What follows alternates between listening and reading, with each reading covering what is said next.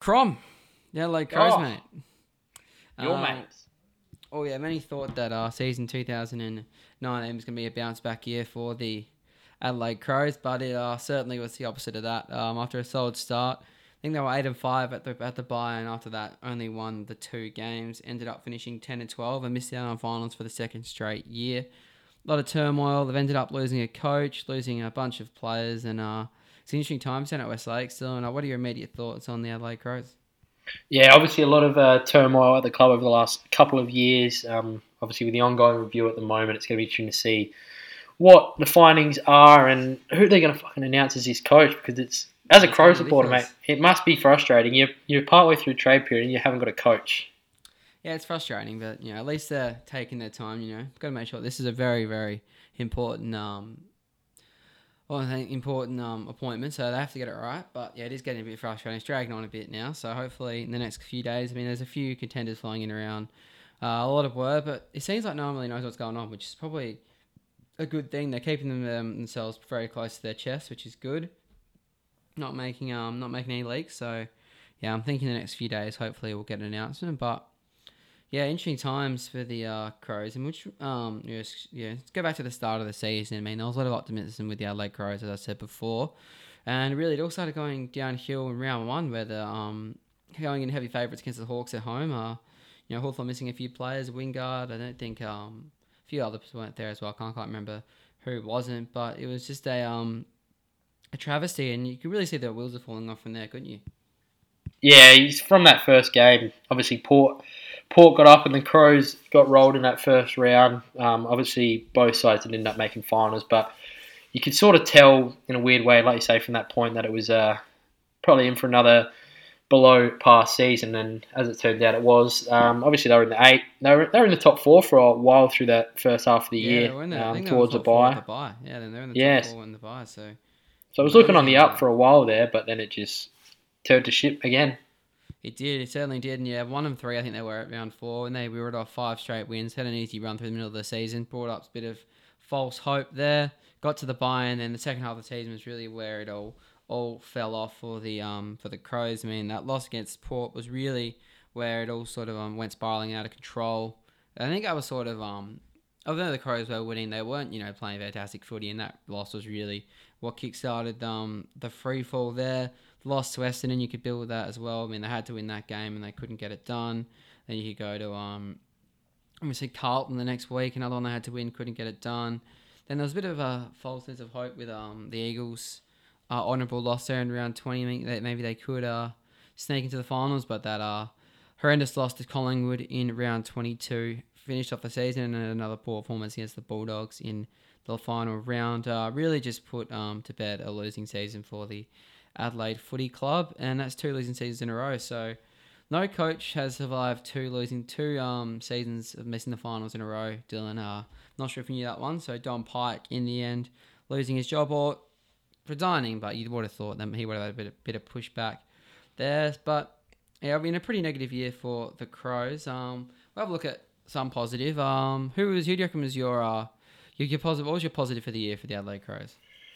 Positive, positive of the year, I think, always comes in those last sort of few rounds when Darcy Fogarty really started to stand up at senior level. Um, obviously, didn't do a stack of stack of um, didn't really stand out in the SANFL throughout the year, but as, as soon as he was finally given his opportunity at AFL level towards the end of the year, that game against West Coast. And the other one uh, at Adelaide Oval, where he really sort of flourished, kicked goals. He was unlucky to not get that Rising Star nomination against West Very Coast, unlucky. actually. Very unlucky. Kicked, what was it, five goals he kicked? Five goals straight, yeah. Yeah, five goals I straight. think Away from home. week as well. But I think yeah, obviously they they do take into account you know playing over a bunch of seasons. You think Oscar Allen probably deserved a nomination over Darcy Fogarty for his body of work. But yeah, if you're looking at that, yeah, very unlucky. And he was just, uh, yeah, so I think that's a real positive going forward. Um, obviously, Jenkins leaving, um, Walker getting older. It's uh, it's be exciting as a Crows fan to see someone like Fogarty really starting to come through and flourish at a young age. For sure, and especially his uh his set shot has been the one that's um really impressed me. I mean, it's such an underrated skill in football, and he's probably one of the best at it. Really going around. Darcy Fogarty um goes through very very nicely. So That's um very good. My positive of the year is just Brad Crouch getting through a full season after you know injuries really have um derailed a lot of the side of his career. But you know to get that full season in, win a best and fairest. Uh, hoping he stays at the club. It looks like it looks that way. I think he wants to say the close want him there. So just all about getting that dollar figure. I think he was just trying to get a few dollars off in the old contract there, Brad Crouch. I can't see him really going anywhere, but um, I think that he was really the big um the big positive for the Crows this year is getting their uh, one of their you know highly touted midfielders get there for a full season and win a best and fairest. This is great to see. So great stuff there from Brad. And we've talked a lot about the negatives uh, for a while there, Dylan. Um, can you pinpoint one you reckon that's really stood out for you? Negatives? Yeah, just a negative for me, mate. Oh, I guess talked about a lot, but I still think I think it's it's true though. Still, you're lacking leg speed in the middle of the ground. Obviously, you got quality in there in Sloane and the Crouch brothers, but you still need that that live wire through the middle of the ground. I think that really stood out. Um, got caught napping a few times this year. Um, I don't know what you think about that, but I think if you just I don't know who you can find if it's going to be someone through the draft or someone who's going to come through the reserves and just really you know, sort of add a bit of spark to that midfield. You know, Milera at times throughout the year went in there, and I think he's got a future as a midfielder. I don't know what you think there, but um, yeah, yeah I interesting. I just think think you just need that spark in that in the middle of the ground. Yeah, for sure. It's definitely an area the Crows need to work on. My negative for the Crows um, this season, I'm going to go a bit, a bit left field. I mean, obviously there was a lot of uh, turmoil. Um, you know, obviously with the camp, uh, still the residual effects of that. But I'm just going to go on, on field, strictly on field. And I think um, Wayne Milera probably regressed a bit this year from what I was expecting. I mean, obviously he had his moments, but I thought his season as a whole wasn't quite what I was expecting as a breakout year from Wayne after what he showed uh, at the end of last season. So I think that yeah, that was probably a negative for Adelaide. They would like to see more from him, but I think getting him up through the midfield will be good for um, for moving forward. Um, we'll finish off now with the Crows. Um, really looking forward. They got you know the draft and um, the trade. Uh, um, I think you just touched on it briefly there, but um, what, what, what would you like to see them uh, bring in? Yeah, I just think definitely someone. I think I don't know in terms if you're going to be doing much in terms of trade. I think Fantasia would be a perfect fit to the Crows if you could somehow snare him uh, from Port, but it look it's looking very unlikely. Um, Michael Doughty is a new manager. Um, surely that's got to help to some extent. Old Crows, 200 game player, wasn't he? Old Dugger.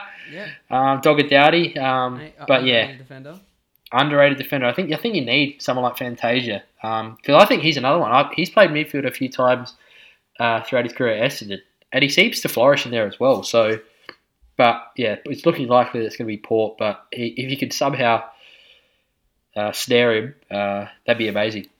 Yeah, for sure. I think um yeah, I think RJ Fantasia is a pretty good fit for the Crows. I'm not sure what they want to give up, what um Essendon want for him, but I think Adelaide could maybe facilitate a deal there. So see if they get involved. I think um the Crows, yeah, I see that speed through the middle of the ground is, an, is a big one you've just mentioned before, and also just another key defender. I think. I mean, obviously you got Doedee, Daniel Talia as a star. Doedee will come back into that Keith role, but I'm not a huge fan of Carl Hartigan, so I reckon maybe another um another second tool could go very very nicely for him, and hopefully they get something in there, whether it's through the draft or trade. Uh, we're yet to find out. So um, give us a grade for the Crows this year, and where do you think they'll finish next year? I think on expectation, it's probably a it's probably a it's probably a C. Um, C, yeah. C, and that's that's pretty generous. Um, but I think next year, I think they'll get a solid draw. Still got the talent there, but I still can't see him making it. I think they'll they'll sort of hang around the same sort of range, that sort of twelfth range.